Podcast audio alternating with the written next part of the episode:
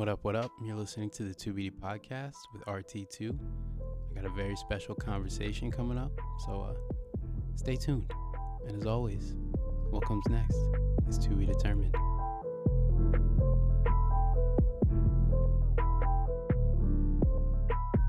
Welcome back once again. This is the To Be Determined podcast with your host, as always, RT2. And um, as you can see in the studio, it's just me once again. Um, you know, just such is life that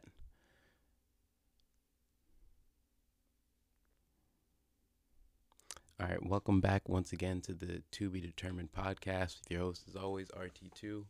As you can see, it's just myself today in the studio. Um, kind of wanted to do another solo episode.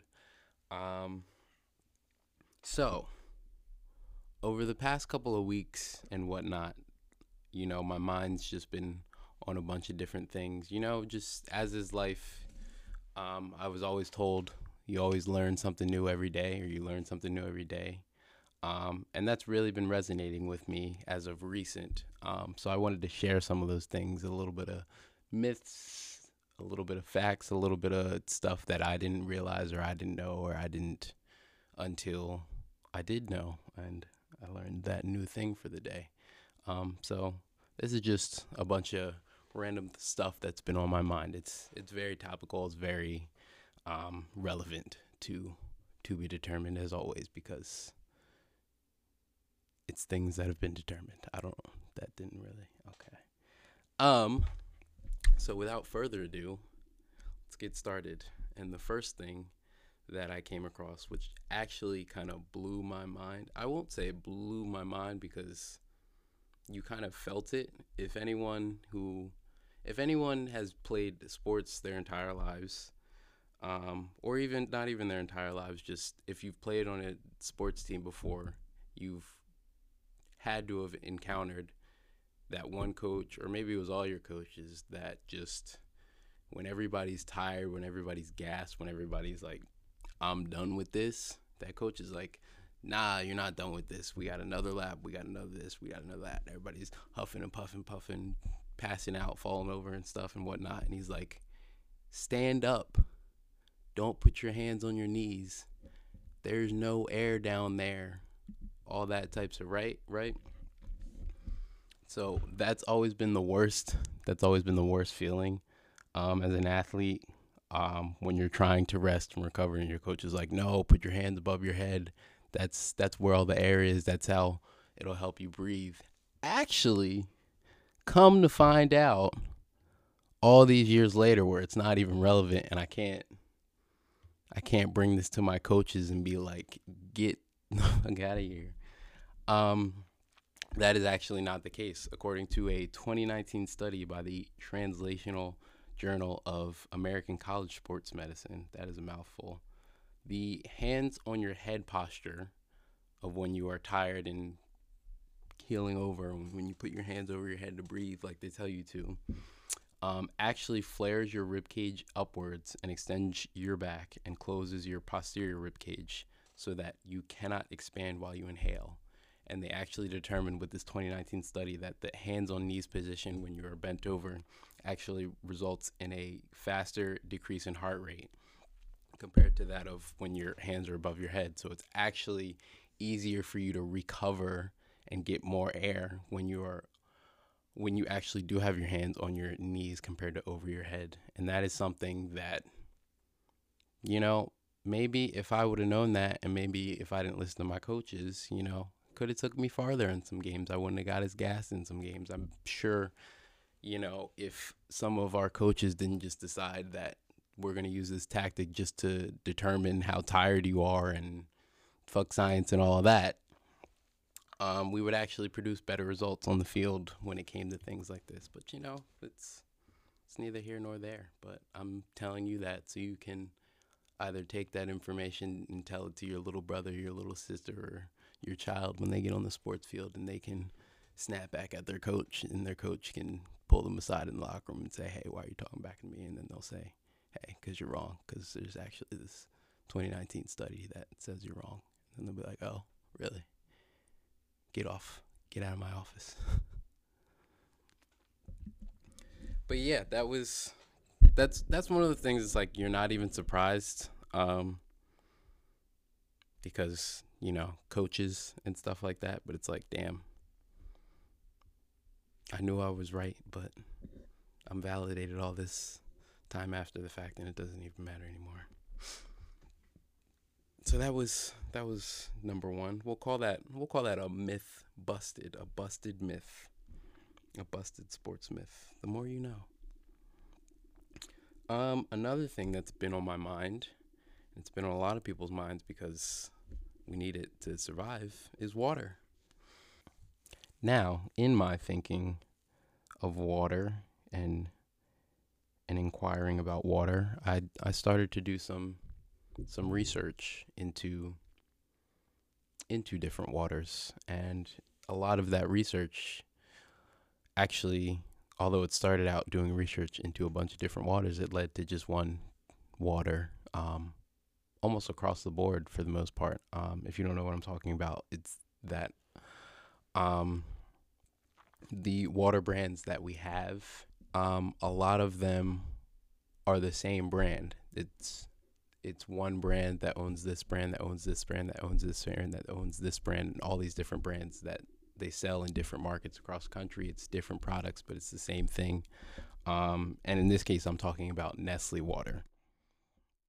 Um, and almost the monopoly that they have really in certain regions of this country now nestle obviously they make a bunch of other products but one of their main products being Nestle water, Nestle Pure Life, whatever it may be. But that is that is the water that they sell under their name. But they also own different water brands across the country. Um, and if you weren't aware, between Nestle Water Pure Life, Arrowhead Water, what else do I have?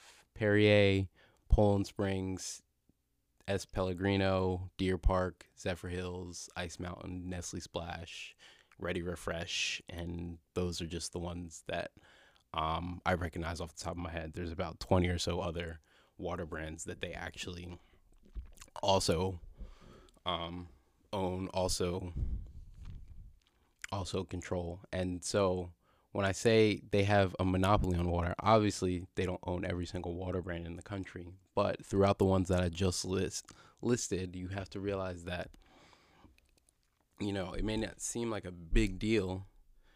Um, wherever you may be listening from, there may be an, an abundance of choices of water, but that's not the case nationally in areas that experience water crisis crises or areas that are lacking of all of these brands and there may not be all 40 of these brands that I listed or all X amount of brands that I listed. There may just be two different sources that they can get stuff from. Um, and in those cases, Nestle capitalizes off of essentially residents' need to live because they need water. Um, and Nestle, for the most part, they do a lot of their bottling of these products out of Michigan. And um, in Michigan, which is the the the springs that they bottle their water from, which is um, I can't remember the name of the town, but it's it's a town in Michigan and it's about two hours away from Flint, Michigan. And we all know Flint um, has been in the headlines throughout the past couple of years, throughout the past several years, actually, because of the water crisis that they've experienced due to mismanagement and all of that um, in regards to the infrastructure. But through all of this time, just two hours away, Nestle has just been pumping millions and millions of gallons of water and bottling it and paying just $200 a year um, to bottle all this water, this fresh water from these springs um, and sell it on the market.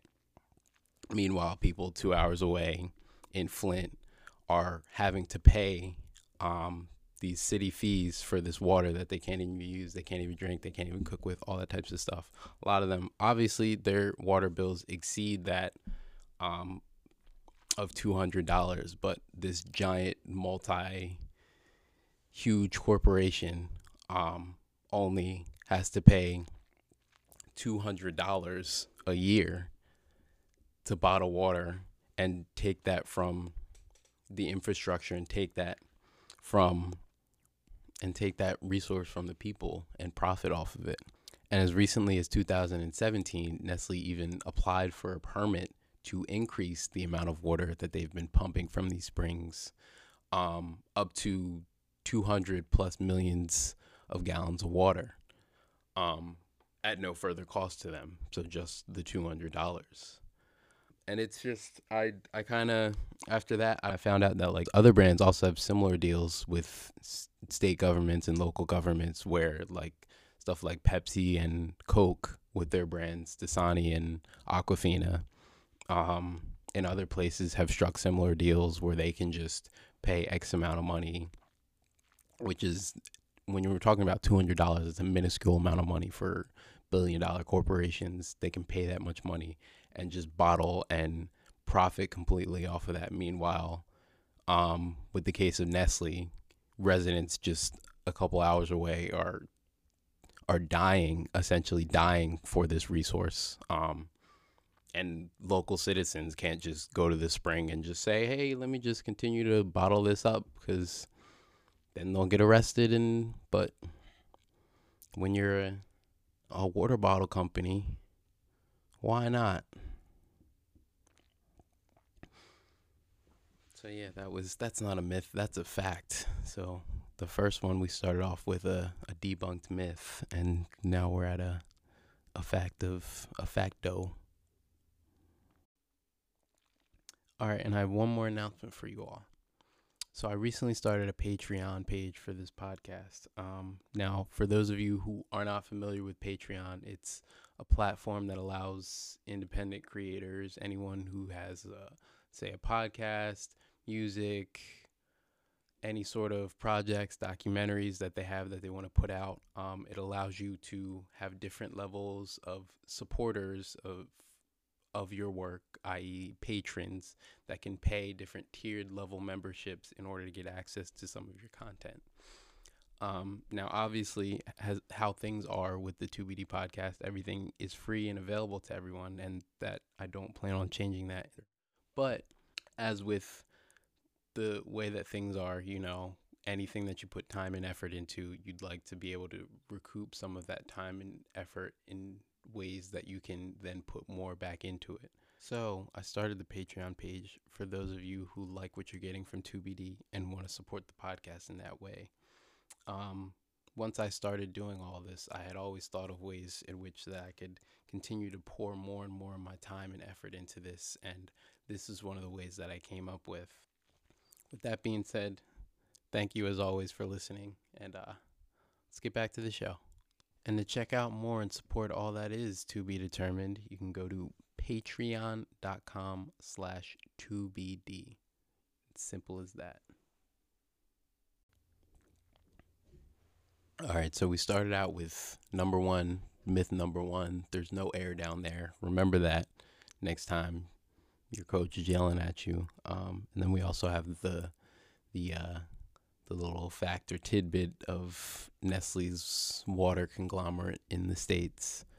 Um, and now we are on to Seneca Village. And if you have not heard of Seneca Village, if you do not know what Seneca Village is, that is quite all right because a lot of people do not know.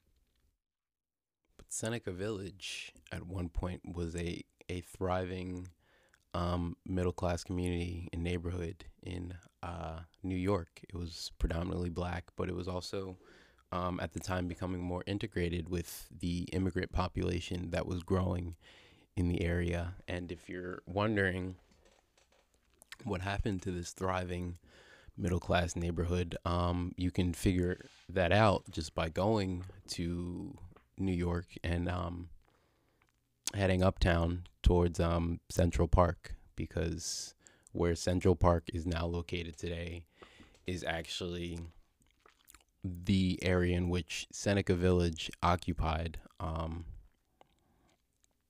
previously. Now, um, around the early 1800s up to like the 1850s or so, um, as black New Yorkers began to build communities in New York, um, in New York City specifically, they they were essentially kind of pushed out of Lower Manhattan. Lower Manhattan, as time developed, became a a wealthy upper class white um, um, urban city landscape, and you know the poor, the poor free black inhabitants um, over time were pushed out of that area, and um, they began to build communities up further north um, towards the area, which is now Central Park, but at the time. Um, it was it was a heavily forested and wooded area that they began to build these neighborhoods into, which became at the time um, Seneca Village. And so over time, as these neighborhoods started to thrive, um, the the wealthy white inhabitants of Lower Manhattan, you know, they started to get in- inspiration from other cities um, in the world, um, other European cities that many of them began to visit and come across and stuff. And a big thing that was occurring with a lot of these cities is they all had some sort of public space, public space, be it a park or something, some sort of amenity where people could just gather and um, have events in such such a way like that. And so there was there was a lot of call from the wealthy elites at the time to say, "Hey, we need something like this, like all these other cities have. Um, why don't we have that here in New York, a large park like that, and we can put it in this area?" Um, and so after calls like that from the wealthy inhabitants of Lower Manhattan, that's that's when the city began to draw this up, draw this plan up, and of course, the spot that they chose was where all the where all the black inhabitants were at the time um, in Seneca Village. And so, essentially, just through eminent domain, the city, New York City, just decided, hey, this is this is ours now. We're gonna take these neighborhoods. We're gonna destroy these houses, and you guys gotta get up and get the fuck out of here. Um, and a big thing at the time that kind of played into why this was essentially non-controversy. I mean, other than the time that it was in the states um, with seg- segregation and racism was um, the media. Um, the media played a, a very big role during this time um, in downplaying the significance of Seneca Village and downplaying the significance of the families and the neighborhoods that were living in these areas. Um, a key component um, during the time. Um, a lot of the newspapers, and there's even a quote, um, an excerpt from a New York Times newspaper at the time, which you know described the area around Seneca Village as nigger village and the areas were described as like slums where criminal activity just piled up and it was just you know the the ways that it was characterized, it was characterized in such a way that it was easy for those without the information or without the wherewithal to actually look into what was going on could just say, hey, there's not they're not displacing any sort of prosperous neighborhood. They're not displacing any sort of people that aren't desirables, that aren't um, undesirables, that aren't criminals, that don't deserve this. So why don't we just destroy whatever this is and have this new grandstand park in New York. And that's how we've gotten to Central Park today. And of course, none of that is taught, none of that is told. No one knows this unless you make it so you have to know this. I can't even recall in which I came across this information other than probably just me going down an internet rabbit hole. Um, so yeah, that's that's your that's your racism um in the that's your American history racism update um for for this episode. And that will bring us to the fourth and final uh did you know of this to be determined episode which is the national parks the national parks in the United States and why I will not be attending them anytime soon. Um, as recently as two to three months ago, during this year, there was a big there's a big trend on TikTok. There's a bunch of people making TikToks um, about the mysterious disappearances of of people who have gone missing in national parks, national parks in the states, like that of um, like that of um, Yosemite or that of the Smoky Mountains, um, those types of open space national parks in the states, and um, people were pointing to, you know, feral cannibal people um, living in these parks, saying that you know the National Park Service is covering this up. They don't they don't um they don't report the numbers of the people that go missing in these parks. There's been X amount of people missing every year that are um, that we have no idea what happens to them, and all the rumors were pointing to, you know, cannibal, man-eating people that live in the forests, and that absolutely freaked me the fuck out. Mind you, I'm not even on TikTok, but my sister brought it to my attention, and I, I was a little shaken up by that. Um, but since then, um, you know, that trend has sort of died down. Um, and since then, other creators have come out and said, you know, these these rumors are unsubstantiated, and a lot of these disappearances can be chalked up to something else other than people just deciding that there are cannibals in the forests. And um, a lot of other users were quick to point out, you know, the offensive nature of pointing to, you know, mountain men or people that live off the land in these areas, um, calling them cannibals and stuff like that, because there's actually, um, there's there's actually um, rationales and reasons as to why people may live in these remote areas, um, whether they're disenfranchised or poor, and you know, not to stereotype these people in certain ways, but but but but again, what all of this new information did for me is it made me look more into these disappearances and just the the actual stuff that goes on in national parks. And I was genuinely just like alarmed because since the National Park Service was created in um, 1916, there have been about 1,600 cases of missing people that have never been um, solved. So they've never been found, their remains have never been found, and it's just been chalked up to who knows. Um, and the amount of national parks, the amount of space that they actually cover in the United States is about 3.4% of the total land of the United States. So the national parks are huge. Um, there's a lot of space and a lot of land and a lot of areas for people to go off the beaten path, go off the trails, and you know never be seen again. Um, obviously, in the entire the entirety of the National Park Service being around, which from 1916 to now, more than a little over 100 years, um, 1,600 people doesn't sound like a lot, but it's still 1,600 people that they have no idea what actually happened to them.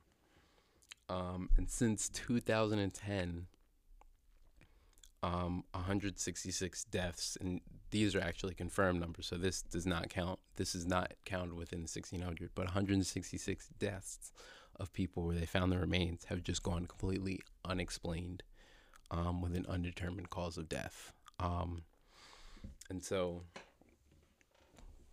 through the through the people that visit these parks each year, there's always a certain amount of people that visit and will succumb to um, you know, the the deaths that you can expect, stuff like falling, falling from heights, falling from rocks, um, while visiting these parks because people are going hiking, falling, drowning, um, stuff like that. There's also, you know,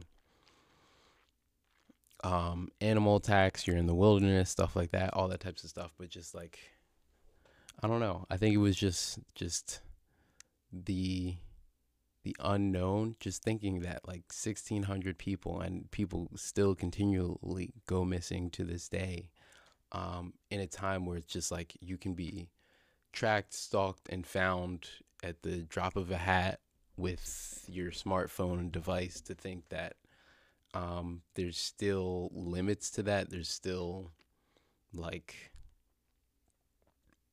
there, there's still limits to it, and there's still to the point where it's like it's it's not a guarantee. It was just like it was a scary thing to think like, oh. So, if I ever take a trip to a national park, um, big big group, a big group will be going. It won't be it won't be just me. It won't be just me and someone else. It won't be just me and someone else and someone else. It'll be me, someone else, someone else, someone else, and 13 other people. So it'll be a large group.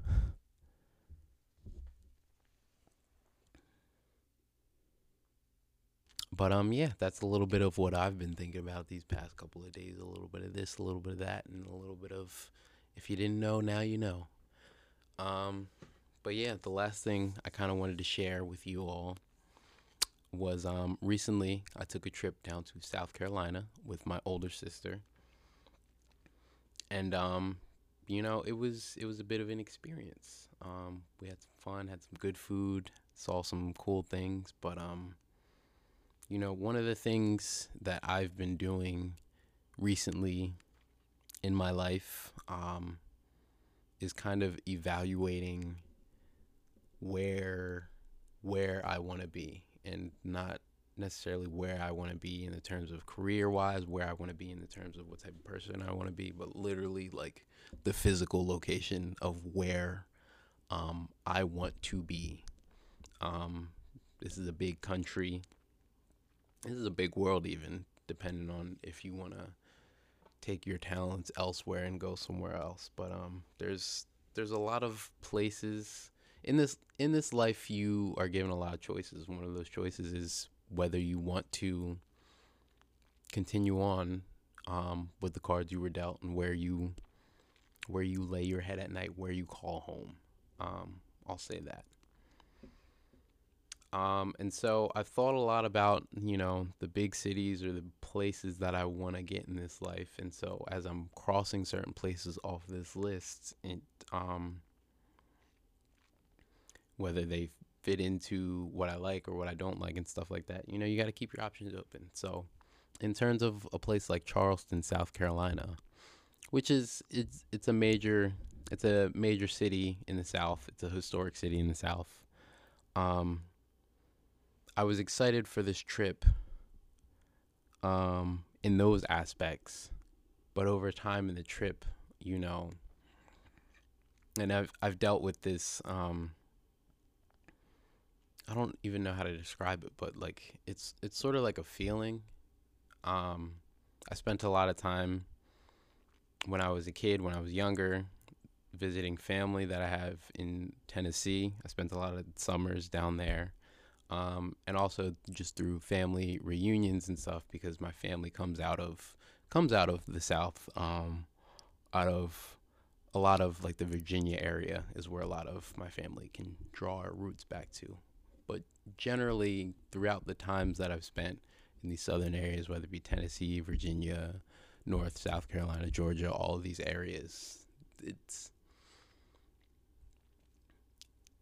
there's always a sort of feeling that you get um, that it's just different compared to where you come from. And it's it's something that always hangs over your head you know when you talk about race when you talk about the f- the feelings the eyes that are on you in a room the this that or the third. Um, it's it's a little different.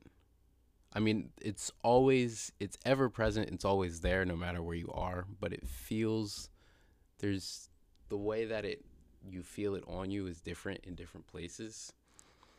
Um, all that to say, in a place like Charleston, South Carolina, with so much of um, its history being tied into that, being tied into it being a slave state being tied into it being a place where there's plantations where slave auctions were held where the there I believe there's a point in South Carolina in which the majority of African American descendants in the states can actually trace their lineage back to because there were so many um, during the transatlantic slave trade. There were so many African slaves that are that were brought through this point in Charleston, South Carolina, before they were dispersed throughout the rest of the colonies.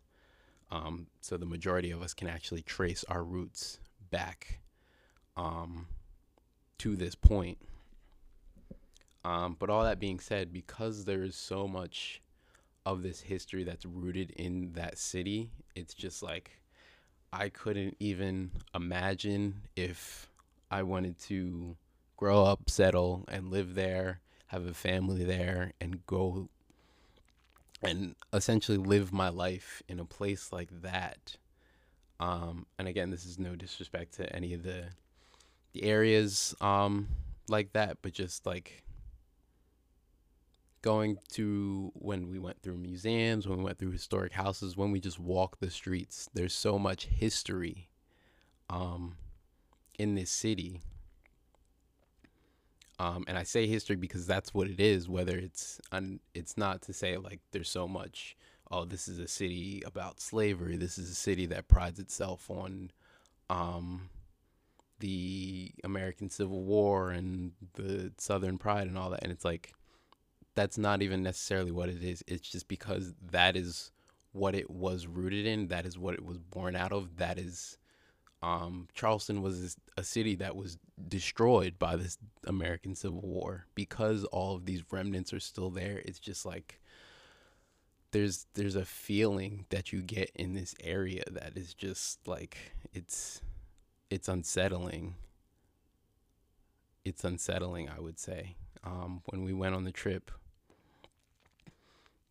we were just um, trying to think of different things that we wanted to do, different places that we wanted to go, and it's it's just like all the options that we were presented. Um, it's like no matter what you wanted to do, that's something that you cannot forget.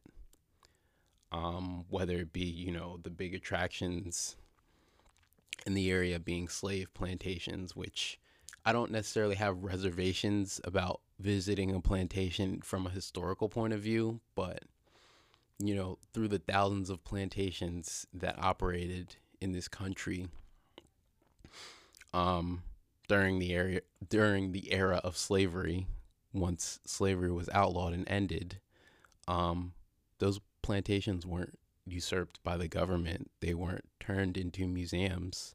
Um, a lot of these plantations are still owned and operated by the same families that owned and operated them with their slaves during the 1800s, 1700s, and all those times. They still have that land. They still have these plantations. They still make money off of visitors. They still charge admission and still. So it's like for me to now, as a descendant of slavery, say, oh, let me go to this plantation and learn about this history and pay $45 or X amount of dollars to get into this plantation to this white, formerly slave owning family that's now still making money off of my existence, just like they made money off of my ancestors. That's fucked. Um, and through things like that, even stuff like, and me and my sister were joking the first night we were there about going on a um, like a ghost tour in the area. And, you know, I'm kind of a chicken, so I don't know if we actually would have went on the ghost tour, but just like even stuff like that in the back of my mind, you think a regular ghost tour, it's like, ooh, we get to hear these scary stories about what happened to this person, this ghost person, and all that types of stuff. And in the back of my mind, it's just like, ooh, we're in Charleston, South Carolina. All these ghosts are from the 17 1800s these are racist ghosts. These aren't even regular ghosts that i gotta deal with. These are like southern confederate ghosts. Um and just even the little bit of stuff like that i can't even like there's it's like there's so there's so much of that that just follows me. And it may just be me that follows me in the back of my mind being in an area like that but it's just like i can spend time for vacation to be there but i couldn't imagine growing up and what sort of perspective i may have how that would affect my upbringing being in an area like that where it's like you go down the streets you walk down the streets and you say hey that was that was a house that owned all these slaves or this house or this park or this tree this is where they used to hang black people or this used to be an old Klan meeting house and it's just like this is stuff that's just built into the infrastructure that is um it's very present it's very in your face it's very just it is what it is of the area um and and I don't know how to I wouldn't know how to reconcile with a lot of that. And it made me think about, you know, how much more of that exists across these continental United States, how much how much how much more of our infrastructure is like that and how much more of us um, there are and when I say of us of black people there are that are living in these areas that are living in these day to days that deal with this, that grow up with this, and it's just experience it. It is experience it as it is, um, and have that it is what it is type of understanding of it. Um, but um, yeah, I guess you gotta. What what more can you do about it? Gotta gotta come to grips with it. I don't know. But um that about wraps up another episode of the the to be determined podcast. Um thank you as always for listening. Thank you. And when I say thank you, I really mean it because it's it means a lot to everyone that tunes in. It means a lot to everyone that gives feedback that tells me stuff that they'd be interested in hearing and all that. And um keep it coming at me because um, this podcast is a podcast as much as it is a podcast for me to vent and talk and outlet. Um, it's a podcast for for you all, everyone listening, to um to learn um and be on this journey with me. So I appreciate it all, and um as always, what comes next is to be determined. Peace.